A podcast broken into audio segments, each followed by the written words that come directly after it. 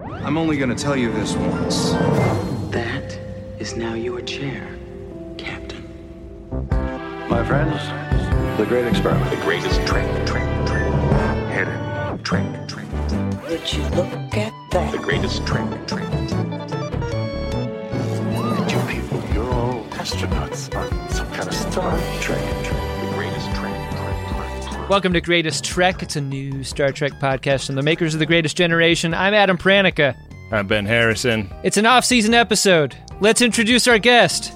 From screen, from stage, from college auditorium, from YouTube.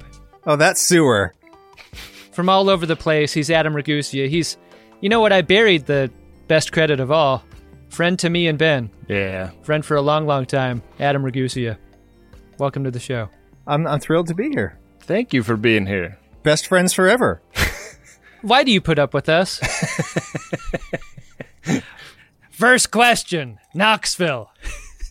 I was actually trying to remember that because I remember there was one point really early on in Greatest Gen existing that you came and stayed at my apartment in New York, the Goose. And I don't remember how we knew each other well enough at that point for me to be like, yeah, you can sleep in my apartment. It's hard to imagine the Goose ever going through a hard time and then needing a place to crash, and for him to be that desperate to crash at your place, Ben. Right there, that's the privilege of a man who's that tall, that he can just invite other men to his house without first assessing whether he can best them in battle. Mm-hmm. Yeah, I could probably best him in battle. I think that we must have met either through Sarus Faravar, good friend to all of us, good friend to everyone. Yeah. Or through Jesse Thorne, another good mensch of mensches, right? Yeah. And yeah, so I think, you know, there was some kind of orbit there. And I was listening to the show from the beginning because I read Sarus's article about it. That's how many people got on board. And then I think that all you had for music at that point was Dark Materia, and no one knew if Dark Materia was a noun or a verb or plural, singular, you know, gendered in what way. No one knew what a Dark Materia is or how to reach a Dark Materia. We did exchange emails with Dark Materia very early on. I think we were probably right before the Ars Technica article dropped, we were like, hey, we should probably like make sure it's cool that we're using this music on this podcast we weren't expecting anyone to listen to. And somehow we found their email and emailed them, and they sent back like a one-line, like, go for it, go sick, I don't care. Yeah, you make sure you get the timeline right on that, buddy. Yeah. Goose, it looks like you're recording from your grow operation. My grow operation, I know. How is it going in the greenhouse? It's the best. I've not yet shown it to any people in my audience, but... Cool. Are we going to be available to the people on home video on your channel with this episode? We are making history live on videotape today. Okay, all right, videotape and laserdiscs. Got it. Okay. If you're uncomfortable with this, we can just say it's a green screen. And you know what? Because I tried to get fucking professional. I put a backlight on me, right? So check that out there. Yeah.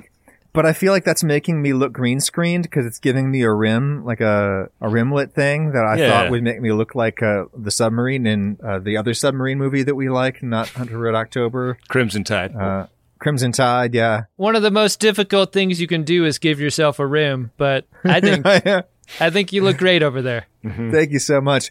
But speaking of this space and of particular interest to your viewers and listeners, and maybe I'll give you guys a shot of this. To edit in for home video is I put in a fish tank, like in a cattle trough, right? Uh-huh.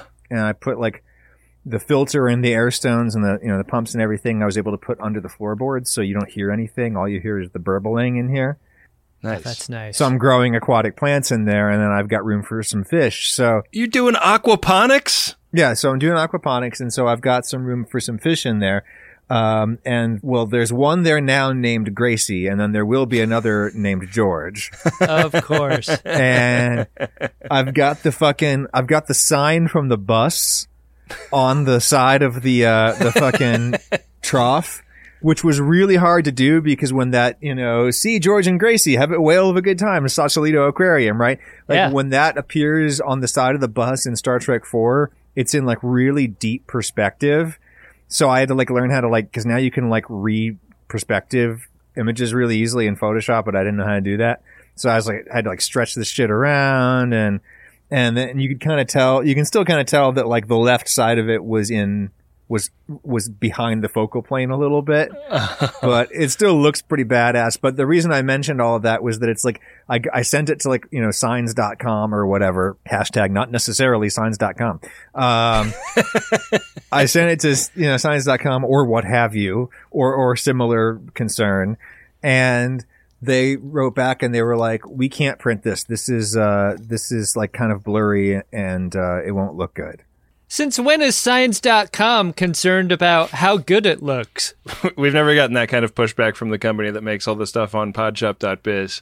I'm not even trying to fucking make merch out of it. Or like I would understand if they actually wanted to like, you know, make sure that their brand wasn't going to be on like a shitty t-shirt. I would actually understand that. But this is like one-time personal purchase. And I was like, why? And they were like, it's going to look blurry. And I was like, it's going to look blurry because it was in deep perspective in the movie and I had to flatten it out. And so the left side of it was kind of behind the focal plane. And, and then like, it was like a half an hour of discussing that with like the human or the, in India or the AI. I couldn't figure out which it was, helping me out here. And eventually I was just like, look, it's my money. I'm not going to blame you. It's okay. And to my surprise, they relented. I kind of thought that this was just this was the administrative level of hell that I'd been consigned to, you know? But no, they kind of relented and they print, and it looks fucking bitchin'. It looks so good, this sign. Strong work by the trusted signprinter.com people at the end of the day. Way to take your money. But your use of the term behind the focal plane sort of leads us to one of the topics we wanted to talk about today. You know the greatest danger facing us is an irrational fear of the unknown. Unknown. Black alert. Unknown. Black alert. We all have, one way or another, found ourselves behind a camera and over the course of our careers, and we all grew up watching Star Trek The Next Generation and etc. And... you actually had this pitch, Goose, like talking about the ways Star Trek made us think about cinematography before we maybe even knew what cinematography was. And I think that's a great topic for us because we love nerding out about film crap. Yeah, and you guys actually kind of don't do it as much as you used to. It was a hallmark of early TGG and associated media properties because I think you guys, your heads were still very much in the space of doing production. You love to nerd out about the technical stuff, and maybe it was a bit of a crutch. You hadn't found that part of yourself that reviews Star Trek for a living while making of the dicketh and the farteth.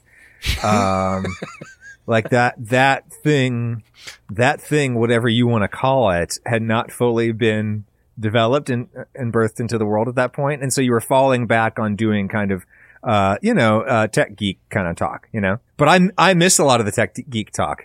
We've definitely seen that in our Apple podcast reviews. These guys used to talk about cinematography. Now they're just drunk idiots. You're many orders of magnitude bigger than our show. How do you deal with your reviews? I do not read them ever.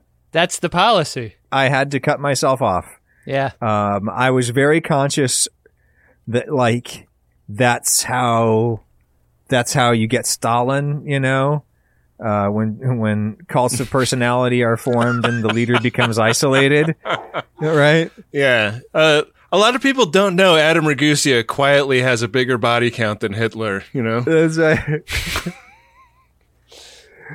I tried to read the stuff early on because I thought you don't want to get cut off from reality. Mm-hmm.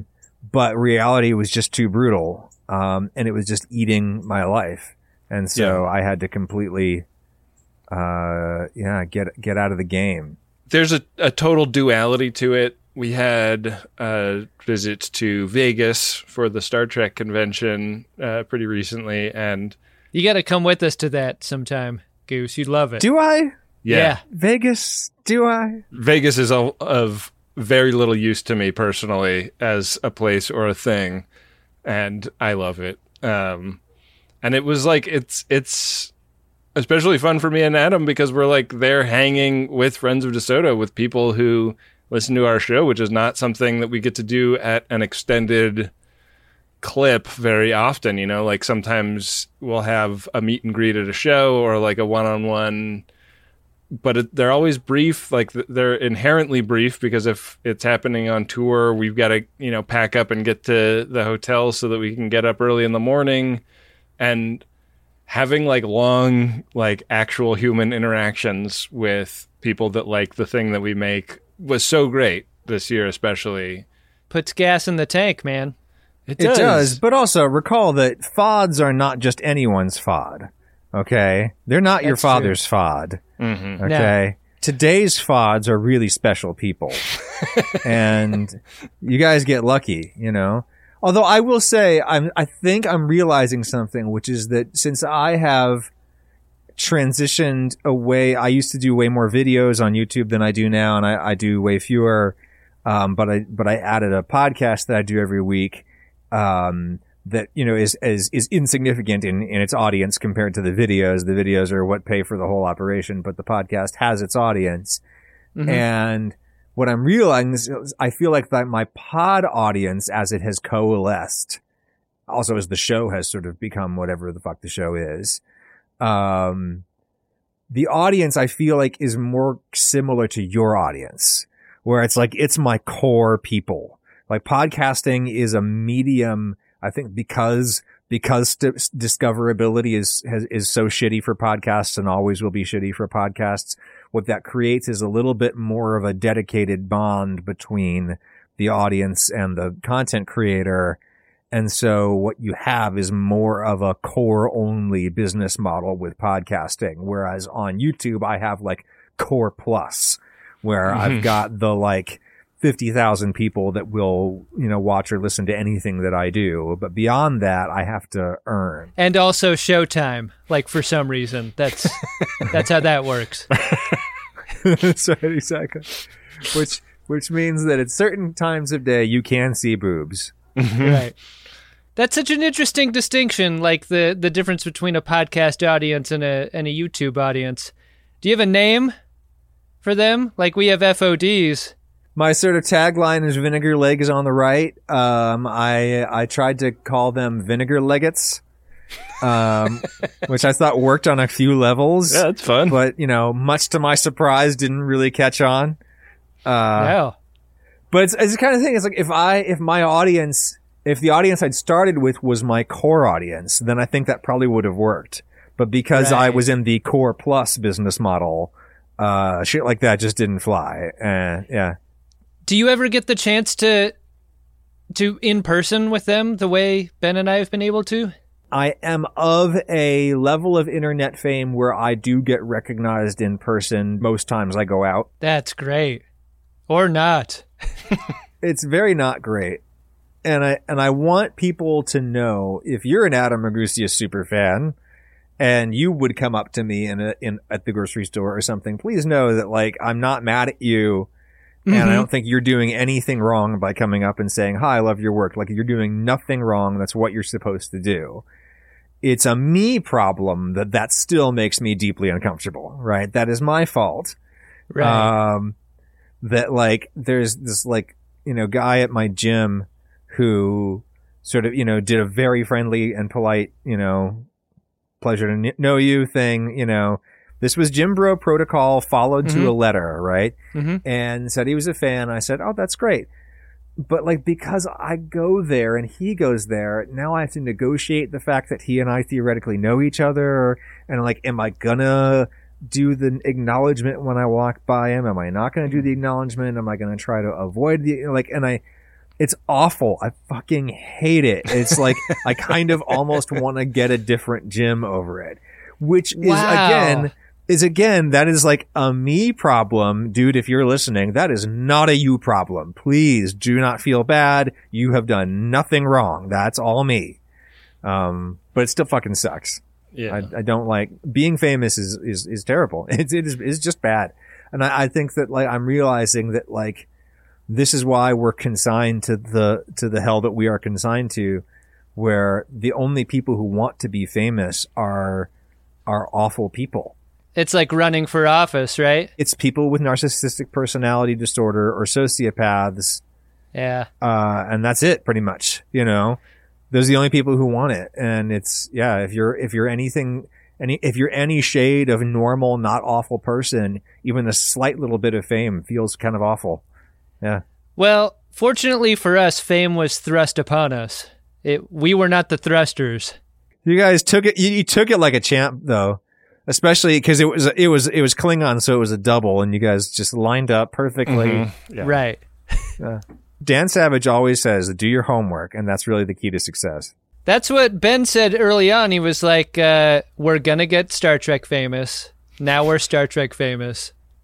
We have been Star Trek famous," and that's what made the whole experience so pleasurable. We live by the adage DTMFA, do Trek media fun already. Mm-hmm. Yeah, that's famous. You know, the greatest danger facing us is an irrational fear of the unknown. Let's fly. The uncertainty. Let's steer back to cinematography. I had a jazz gummy and a bunch of rum before we started this. I feel like I'm like the most on... I feel like we're in a driver's ed car with 3 steering wheels somehow. Yeah.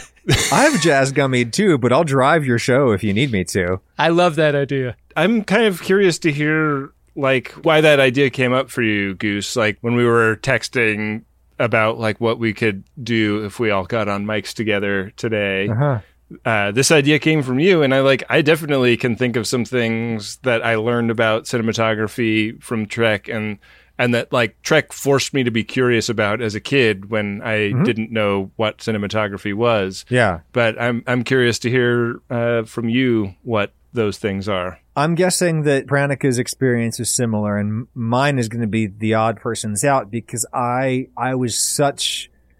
so not a visual thinker, you know, like it's just not important to me. Visuals ever really have been, you know.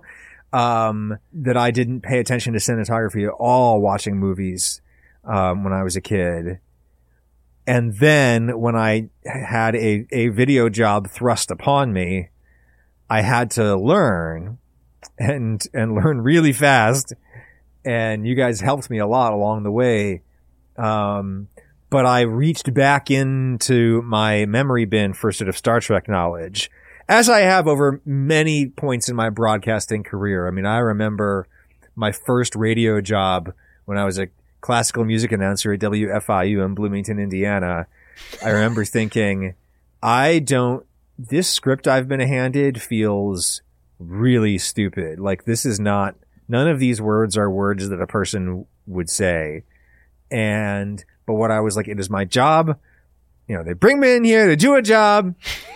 And what I thought of was I thought of Captain Picard. I thought about how J.L. Pipes would just commit to the most serious man in the world, the most serious actor in the world would commit to that ridiculous fucking techno babble.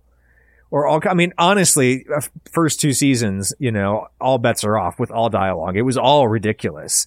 Yeah. And how he threw the force of Shakespeare behind it without a hint of knowing, winking, which would be such a fucking cop out, you know? Right. Or rolling his eyes at it. Where he's really throwing his show and everyone he's working with under the bus by kind of winking at the camera to show that he knows how fucking stupid this show is. Like, he could have done that, and he did not fucking do that. Shatner did that shit all the fucking time, you know? J.L. Pipes was a fucking professional. He committed to the bit every single fucking time. And so I remember reading my, like, you know, bad copy about, like, what opera is coming up next and trying to commit to it like J.L. Pipes would. So all of that comes to, like, now when I fall backwards into, like, a video career, not having any knowledge or even talent or inclination toward visuals whatsoever, I had to kind of learn. And I remember thinking about Star Trek stuff. And so the first thing that came to mind is, this is like my earliest knowledge of being aware that a camera did more than just show you what it looked like, that a camera would alter the reality in some way. So it was the pilot of DS9 when Commander Sisko goes to see Picard, I believe, in the conference room, right? Welcome to Bajor. It's been a long time, Captain. We met before. Yes, sir. We met in battle. I was on the Saratoga at Wolf 359. Yeah. And you see a set on the Next Generation, on the D, shot for a different show, Deep Space Nine. Mm-hmm. And it looks really different. And I remember as a kid that striking me. And I was like, oh, what is that? How does the show look different? It's the same place. It's the same actor. How does it look different? Yeah. Which, by the way, guys, why do they look so different? They're both shot on film, right? They're both shot on film. I think that primarily they're lit really differently. And lit, like, the lighting in Deep Space Nine is so radically moody for a television show, even at that, in that era. I remember when I was a kid watching a movie and liking watching a movie on the, you know, VHS player, turning around and watching an episode of Star Trek: The Next Generation and be like, what is it about the quality of this that is so different? And I was surprised to learn that TNG was shot on film at some point when I was like a teenager, because I was like, oh, it must just be that they shoot TV on tape and that's why TV looks different from movies. And the fact that the, like, when you do a Telecine, where you're scanning 24 frame per second film to 30 interlaced frame per second video, it like there's like weird pull down things and like tricks that have to be played at the like microsecond level to like accommodate the fact that that's artifact that we're seeing as some kind of like that sort of smoothing effect that seems to happen to the film once it gets processed into video.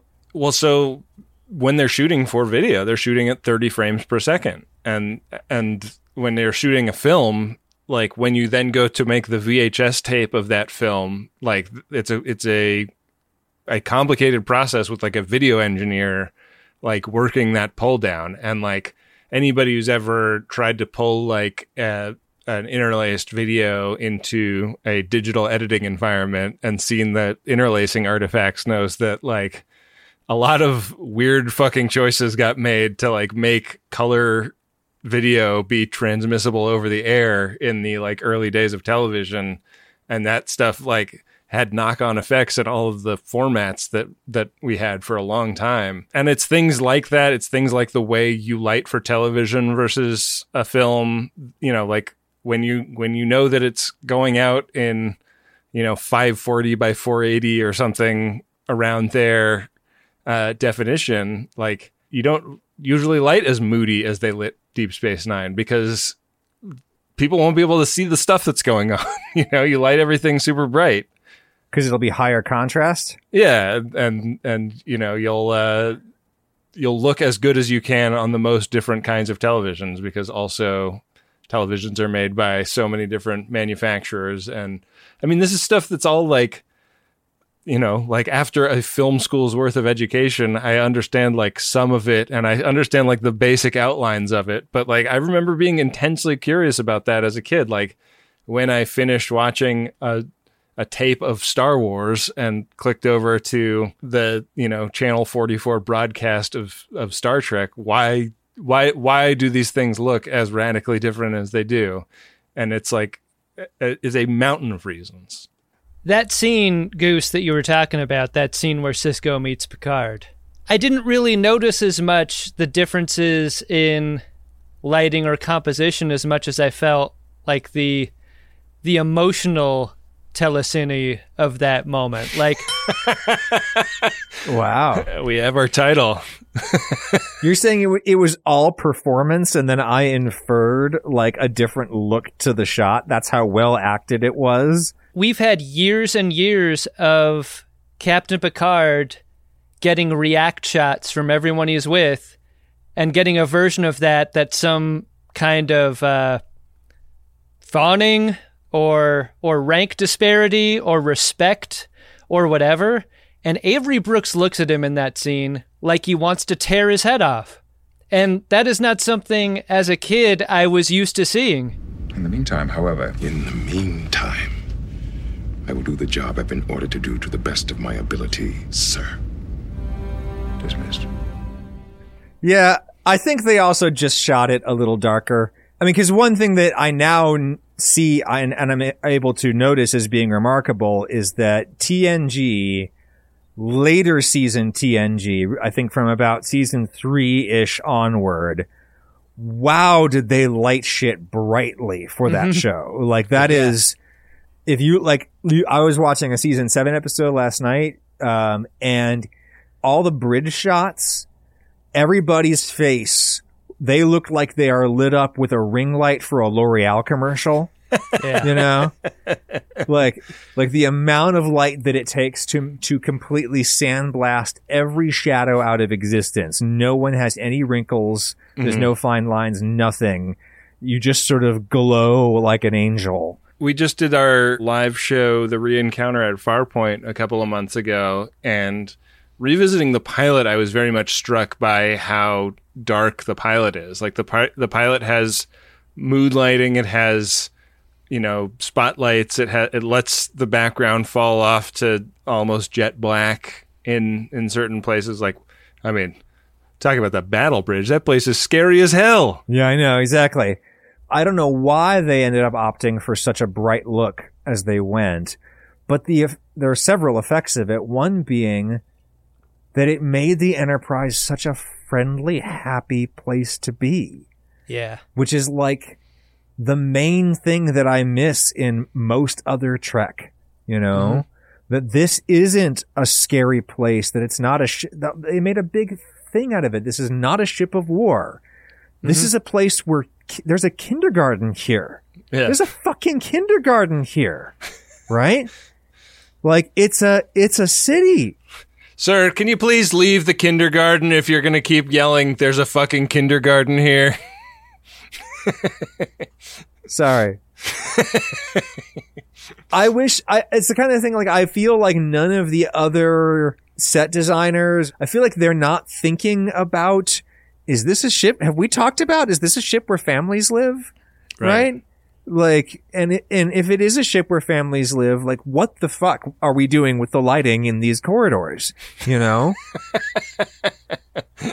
People don't live in this leather bar. Are we trying to traumatize these children? Like, what the fuck? And also, like, human beings are not going to want to live in conditions like this for years at a time. You know, it wouldn't look like that. It would look much brighter and more enjoyable, at least during, you know, solar day years. I think Pike's Enterprise is the one version of new Star Trek that is lit brighter, more like early season TNG. Like, the fact that Pike's Enterprise has a white floor, I think, does a lot of the work. Yeah, it could be that simple. We need to score a lot of laughter fast. Licensed businessman. I have tried so many meal services over the years. After all, I am a podcast host. And I gotta tell you, Factor Meals is my favorite. Why? Because I can go from, what am I gonna have for dinner, to eating a great dinner in exactly 2 minutes with Factor Meals. And don't sleep on their smoothies either. I got 6 of these in the box this week. Mango, tropical fruit, strawberry banana. They're all amazing. They're like meal supplements I can enjoy while I'm on the go. Head to factormeals.com/Trek50 and use the code Trek50 to get 50% off. Again, that's the code Trek50 at factormeals.com/Trek50 to get 50% off. What do you think of when you think of male grooming? Maybe it's a sharp haircut and a little bit of product. or a bit of the old beard wax twisted into the ends of a mustache. Maybe it's a shower, a shave, a little spritz of fragrance. Me? I think of shaving my nuts. And not just my nuts, all around those nuts. I'm talking all around those nuts. And this form of male grooming is hard to do when your junk looks like a log of Play-Doh rolled through a dustpan in a barber shop. It's wrinkly, it's wriggly, nothing stays in place, and it's the one area where you don't want to have an accident. That's why I'm glad we're sponsored by the spring cleaning champions at Manscaped. They sent me their brand new Lawnmower 5.0 Ultra. It's their 5th generation trimmer, featuring 2 interchangeable next-gen skin-safe blade heads, a standard one for taking a little bit off the top, and a new foil blade to go smooth wherever your heart desires. They also sent me an extra-large Manscaped t-shirt, which I will never wear, but it was nice of them to do. Get 20% off and free shipping with the code TREK at manscaped.com. That's 20% off and free shipping with the code TREK at manscaped.com. Nothing like a little spring cleaning in your pants. Hi, Adam Pratica here for podshop.biz, the easy way to dress, drink, and decorate virtually anything fast with embarrassment that lasts. Podshop.biz is not a cult, and it's not a multi-level marketing scheme. It's a supercharged carousel of crap spinning at a high rate of speed for all your dorky needs. Ordinary web stores are a mess, but with podshop.biz, you'll find products from all of our shows referring to many of our most popular bits. Shirts, glasses, and bags from other websites can damage your mood, but not with podshop.biz. Our nerdy, jokey bullshit will rebuild your damaged attitude and turn you into a person with Riz. Turn your laptop from off the shelf to off the hook with a sticker. Make pool time cool time with our line of hilarious swimwear. And stop raw dogging your smartphone. Strap it up with a choice of designs that'll have you go from saying hello to hello. But that's not all. At podshop.biz, you can choose from the Brenner Information Systems Collection, the Uxbridge Shimoda Corporate Collection, This Old Enterprise, logos for Greatest Generation and Greatest Trek, and more. Order now at podshop.biz. Back for another game. You know it. What's going on? Just one more week till Max Fun Drive. Hard to believe. It's been a heck of a year since the last one. We're now a worker-owned co-op. We raised $50,000 for charity last year. And we've added a bunch of awesome new shows. But do you think we're ready to do it again? Absolutely. Lovely new gifts are lined up. The episodes will be amazing. And wait till everyone hears the bonus content. Yeah, plus they know to go to MaximumFun.org/newsletter, so they're getting all the news. Oh, like that meetup day is on Thursday, March 21st. Then what's bothering you? Me? Oh, nothing. We're all set for Max Fun Drive to start on Monday, March 18th. I just didn't want you to see this coming. Check. What? Hang on. Most of the plants humans eat are technically grass. Most of the asphalt we drive on is almost a liquid. The formula of WD-40 is San Diego's greatest secret. Zippers were invented by a Swedish immigrant love story. On the podcast Secretly Incredibly Fascinating, we explore this type of amazing stuff. Stuff about ordinary topics like cabbage and batteries and socks. Topics you'd never expect to be the title of the podcast. Secretly Incredibly Fascinating. Find us by searching for the word secretly in your podcast app. And at MaximumFun.org. That is now your chair, Captain. To new ship. Can we talk a little bit about the music you're working on for our coverage of Star Trek: Enterprise? Oh, wow. I'm stuck back at : but we don't want to spoil it, right? No spoilers. It's not a spoiler to say that we're working on that. It's a totally different approach, okay? It's going to be divisive, I think. Dark Materia, we thank Dark Materia for Dark Materia's long and generous service. But this is sort of going to be an approach that's not inspired by Dark Materia. It is a little bit more faithful to the source material. We're staying a little closer to the text. You know, cause it's just, what does it mean? When the text is that good, you know, you just want to trust this guy, you know, or mm-hmm. this lady, Diane Warren, the composer of, the text in question, one of the great songwriters of all time, Diane Warren. Like, it's like, wow, the internet sleuths have figured this out. Her lyrics are written in red. That's how you know that she's the one saying them, right? In certain sects, I think.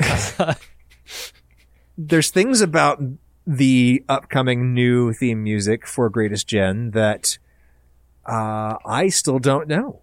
I don't know what your guys' approach is going to be in terms of how it could potentially be rendered or who could be rendering it. Yeah. I hope to God it's someone other than me. Well, the last time we collaborated on a music project, it was for the new music for Greatest Trek. And maybe we could talk about that experience as a project. I think we went through a couple of versions of that. Oh, sure. Yeah. The way we have frequently done something together has been like, we'll give you a couple notes before you begin, you'll take them and run with it, and then we'll just sort of bounce versions back and forth. Sure, yeah. So let me catch people up. This will be the very short version about how we sort of got to that point in our process. So this podcast in your feed right now, The Greatest Trek, started off as a show called The Greatest Discovery when they launched the Star Trek Discovery program, and you guys weren't sure if you should have a new feed for that. You went with, yes, let's have a new feed for that, which I'm sure is a decision that you regretted at times and rejoiced in others. A lot of rejoicing now that there's so much new Trek, but then there's the strikes. So there's the strikes. So you guys might be screwed again. But anyways, we stand with labor. Yeah. Solidarity, 100%. Friends of DeSoto for labor.com. Solidarity with labor. Yes. So anyway, so you guys needed a theme, like a kind of a Dark Materia style theme about this new Star Trek show called Star Trek Discovery for your podcast, and I was like, how do we do that? Because the show had not yet come out, and you guys weren't yet famous enough that you were getting screeners, which, you know, thank the gods you are now.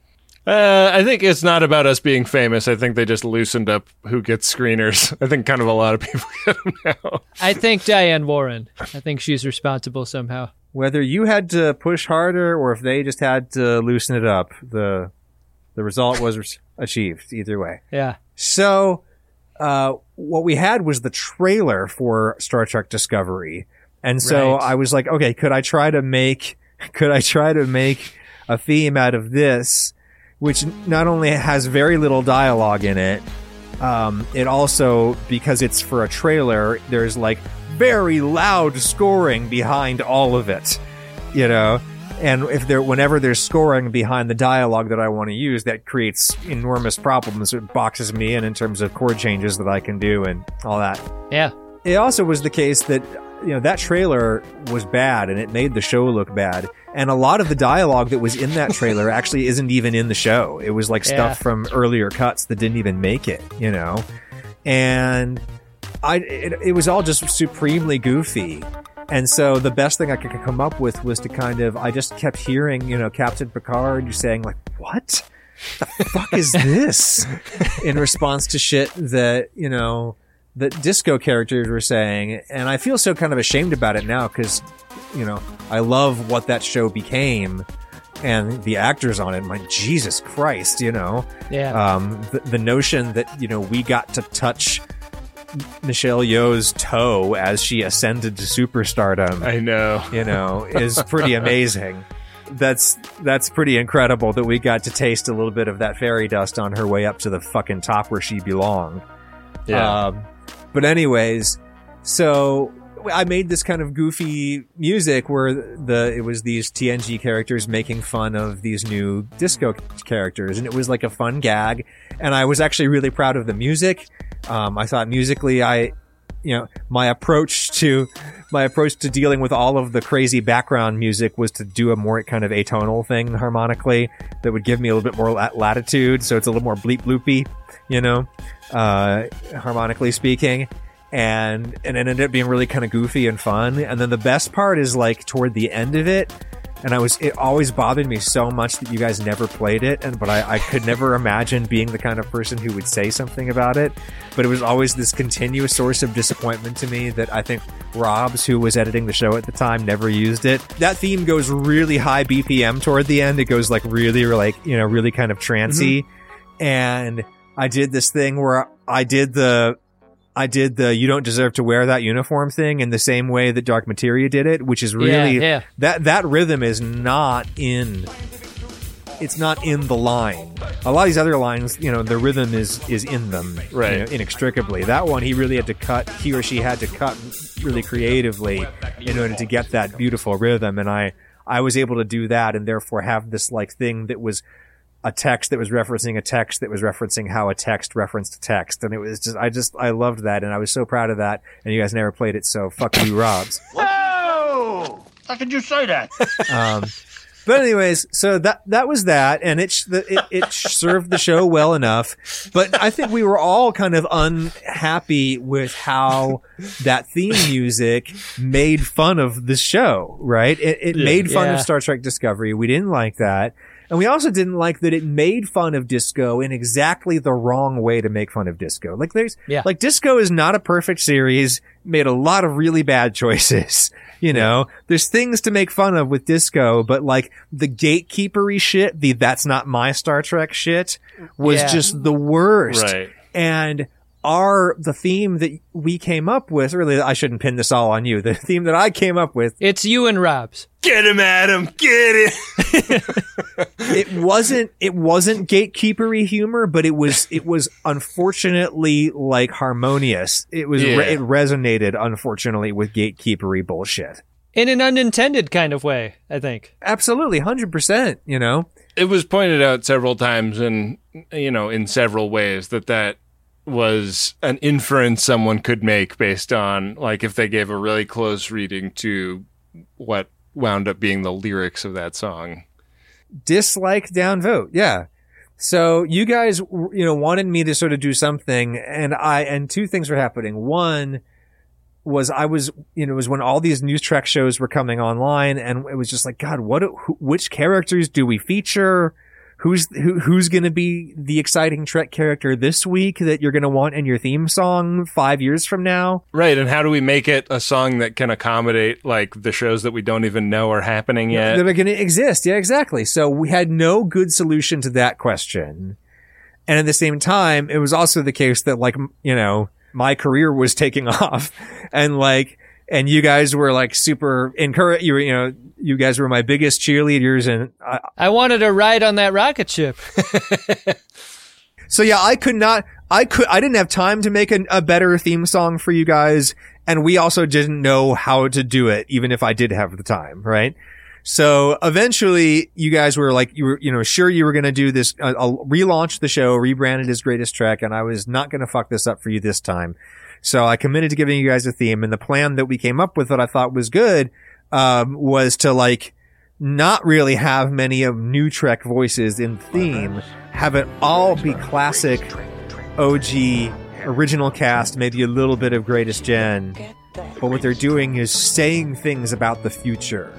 Yeah. And trying to find dialogue that would be an antidote to gatekeepery Trek bullshit, where they're talking about how the greatest Trek is yet to come, how I'm delighted to look forward to what the future holds, and because those are such big, defining foundational themes of Star Trek, it's not hard to find dialogue where our beloved original characters are articulating that foundational point of view that all the fucking Trek gatekeepers have forgotten. Even if the context for those moments is awkward or weird. One of my favorite parts of the Greatest Trek theme is what you did with Old Man McCoy's She'll Always Take You Home. That is the most smooth delivery in that composition. When that interstitial comes up and I'm driving, I'm even more chill of a driver wherever I am. That is just a great moment in that composition. It responds to a way in which Trek sort of teaches you to how to be a fan of it, because I've always said not my Star Trek, and it's because I don't believe that the best Star Trek show has yet been made. Oh! Hey!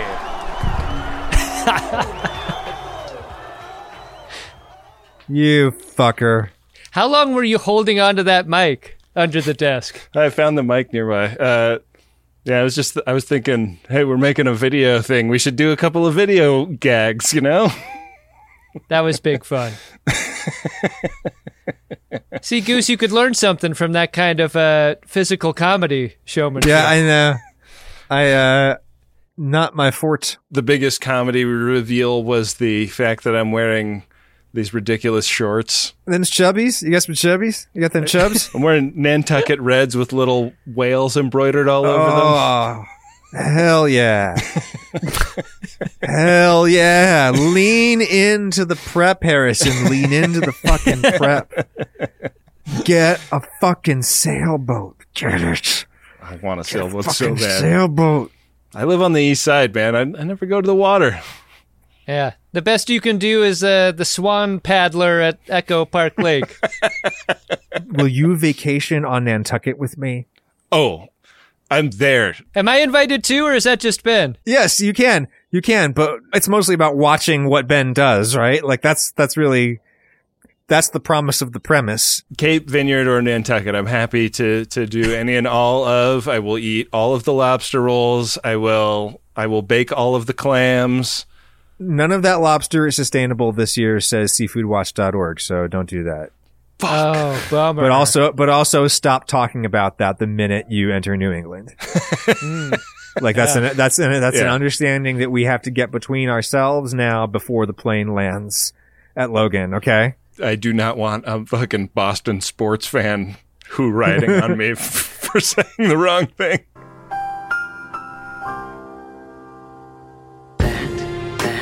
That is now your chair, Captain. Oh, it's a new ship. How did we know we had the greatest Trek theme when it was done?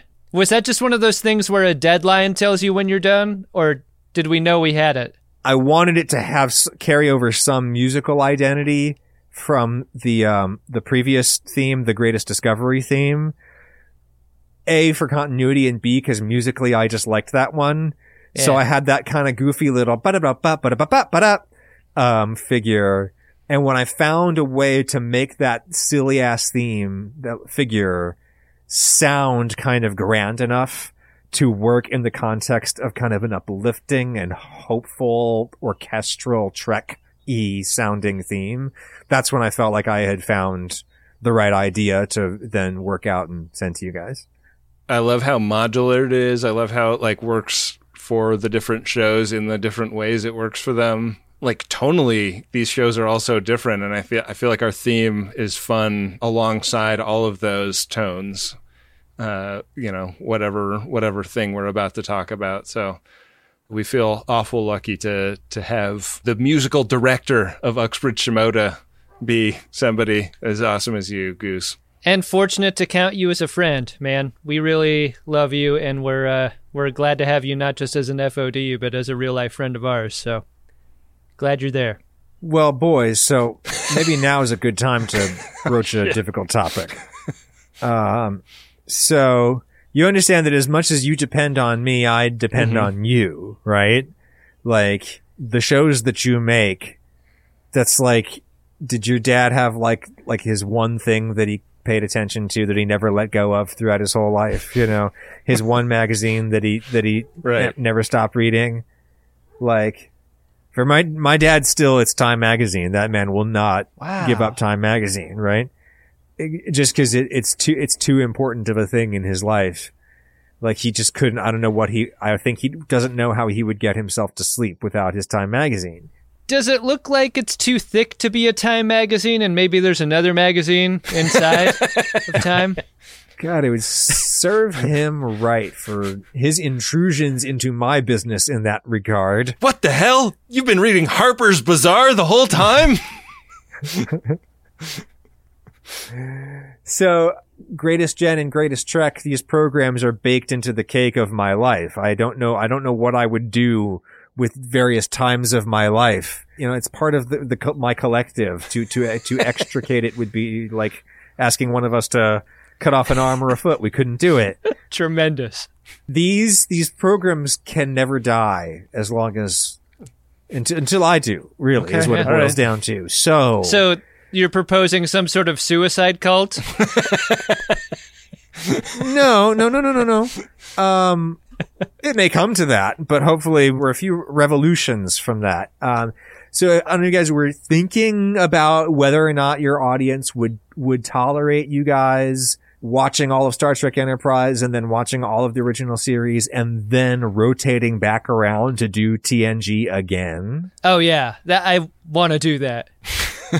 That's the end of the line. Just have confidence that we are 100% I speak for the entire board, okay? The entire union is behind me on this, okay? As the union representative on the board of Uxbridge Shimoda, I, Adam Ragusea, give you our full faith in authorization that you continue the mission over again for at least one additional revolution. I absolutely live for rewatching TNG. Yeah, I want to do that. Oh, thank God. I was so afraid that you guys were going to be like, oh, we just want to like move on with our lives. And it's just, we don't want to get typecast, you know. I'm handcuffed to the radiator that is this show. Okay. Oh, thank God. There's just a dull hacksaw and a filthy toilet next to me for the rest of my life.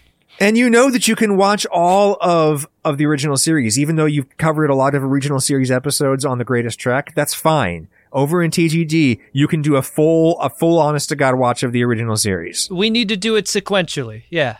In that earlier metaphor, Adam, am I the dull hacksaw or am I the dirty toilet? What do you want to be? And which one's the goose? The realtor says that you always want to be the hacksaw, right? But sure. But you'd rather have the dirty toilet. So I kind of feel like, you know, there's more to life. There's more to life than resale value is all I'm saying, lady. Okay. It's not an investment. I'm going to fucking live in it. All right. Thinking about your home as an investment is what got us into this fucking mess. Is this a new shirt for us? This is like... It's the emojis of handcuffs, radiator, hacksaw, dirty toilet. Greatest Gen. There's a dirty toilet emoji, right? Yeah. Kind of realtor looking lady? Adam Ragusea, where can people find you? Oh, I'd rather they didn't. Yeah. Okay. I'm honestly as famous as I want to be. I'd be fine having no additional. Your credits include the theme song to Greatest Trek and the theme song to... I wrote the Kirk song for all of your tour spots. That's an underrated Ragusea composition. I think people wanted to listen to that one a little bit more. I think I did a good job on that one, the Kirk song. You got us Santa Monica Mountains. You rounded that into shape, didn't you? Or did you just teach me how to auto-tune my own voice? I know you were instrumental in me sounding that specific way. I gave you guys a mix on that. Yeah. Yeah, that was fun. That was a lot of fun. I would listen to that. I would listen to that for fun. Yeah. It's a great track. Hot track. When we were in Vegas, we went to karaoke, and Pranika and I did a rendition of the original Baywatch theme. With the lyrics from the show or from your show? We couldn't do it off the top of the dome from our show, so we did the lyrics. Oh, from the show. You needed the bouncing ball.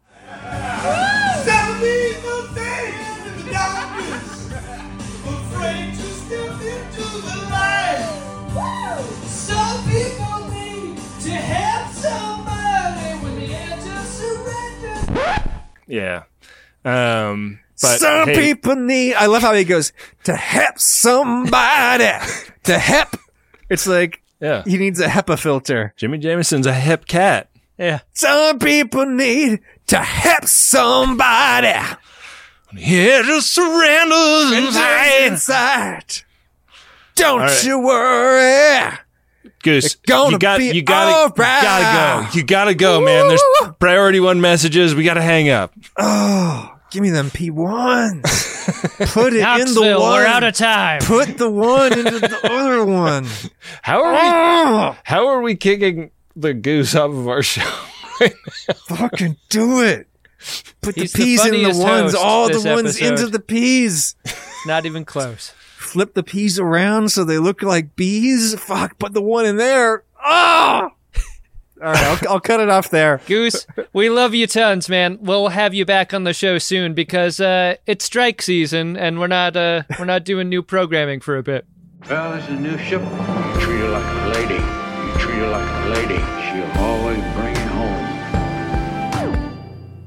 Well, a wide-ranging conversation had with Adam Ragusea. Yeah. Not sure if we actually achieved any of the goals we set out for ourselves.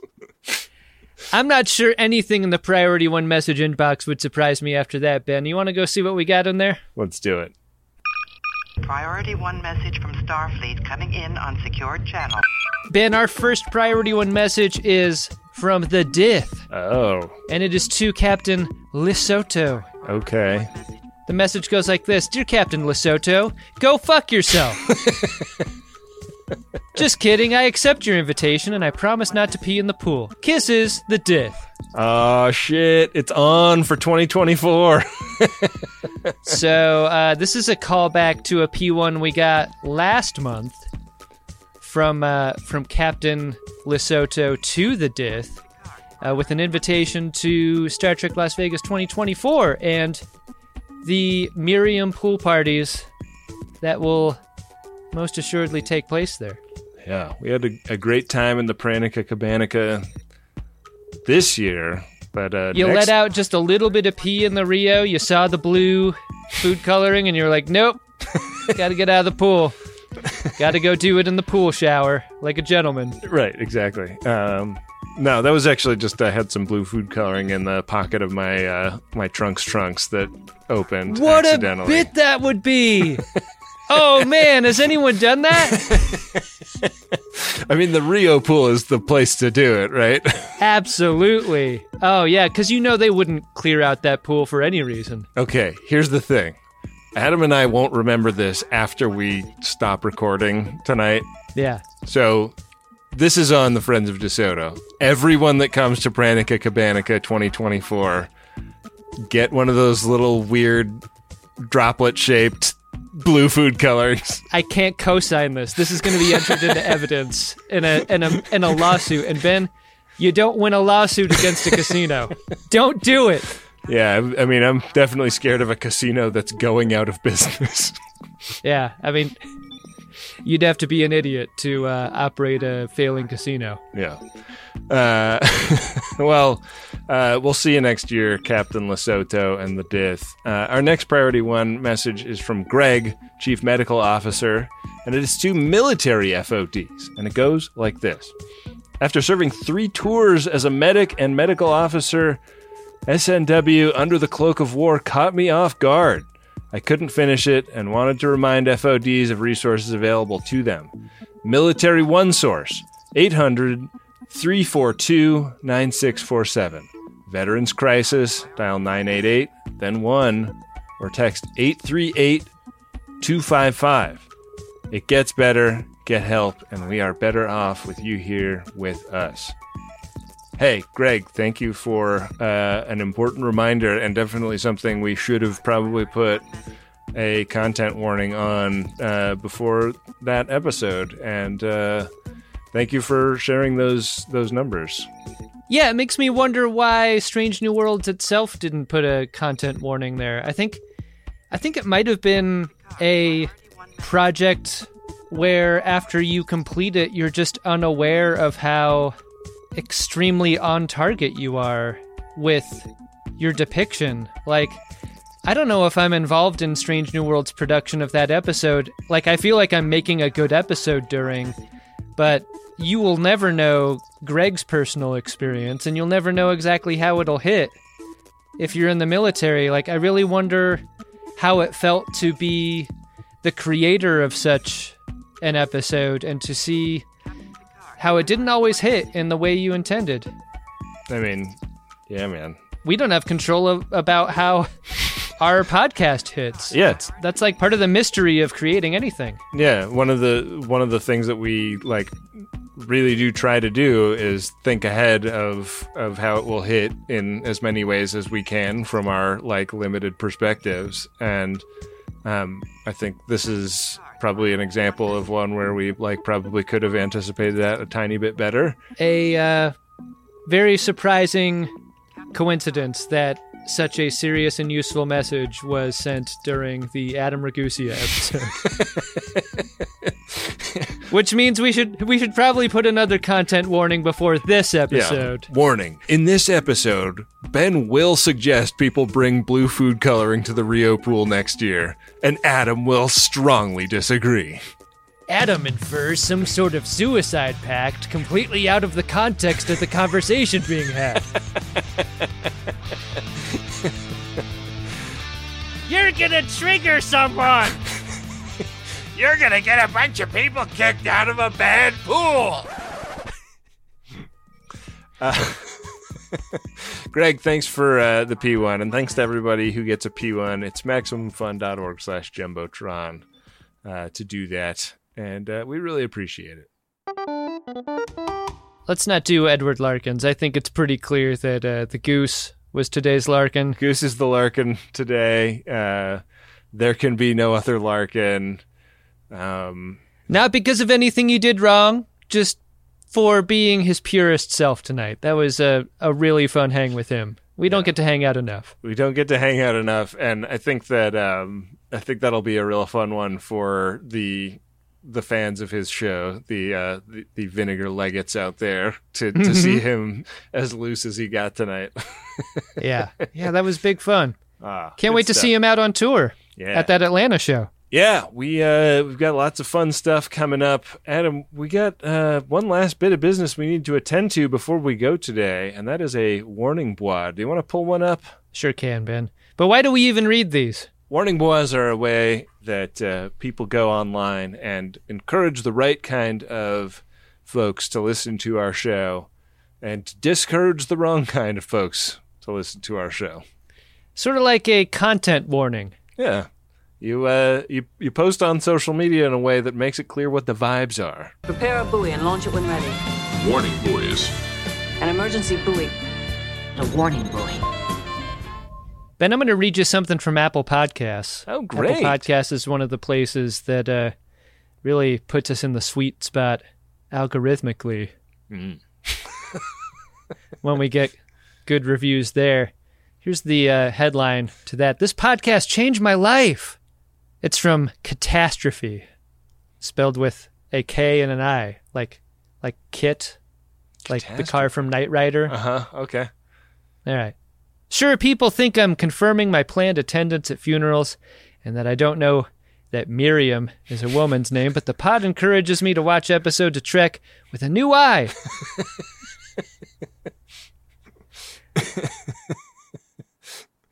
Those two being references to RSVP and my repeated mispronunciation of myriad, both intentional. The message continues, I never would have noticed camera angles or recognized that guy supporting actor if not for this podcast.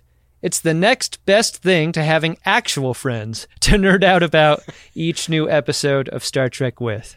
Oh, man, Catastrophe, you rule. Yeah, that was a nice thing to say. We really appreciate everybody that leaves a nice 5-star review on Apple Podcasts or whatever place online you can think of to recommend the show. And if you do it, we might find it and mention it here on the Warning Bois segment sometime in the future. Yeah, get the word out. It really does a lot of good. With that, we are going to throw the episode over to Rob Adler, and he will read you some credits. The Greatest Trek is an Uxbridge Shimoda podcast on the Maximum Fun Network. It's hosted by Ben Harrison and Adam Pranica, produced by Wendy Pretty, and this episode was edited by Rob Adler. Next week, Ben and Adam will be talking about the Season 4 premiere episode of Lower Decks. Don't miss it! Thanks again to our special guest, Adam Ragusea, who made our theme music and interstitial music. Don't forget to check out his YouTube page and podcast. You can keep up to date with us on social media by following @GreatestTrek and a big thanks to the car daddy, Bill Tilley, who runs those accounts. Thanks for listening. We'll see you next week for another episode of Greatest Trek.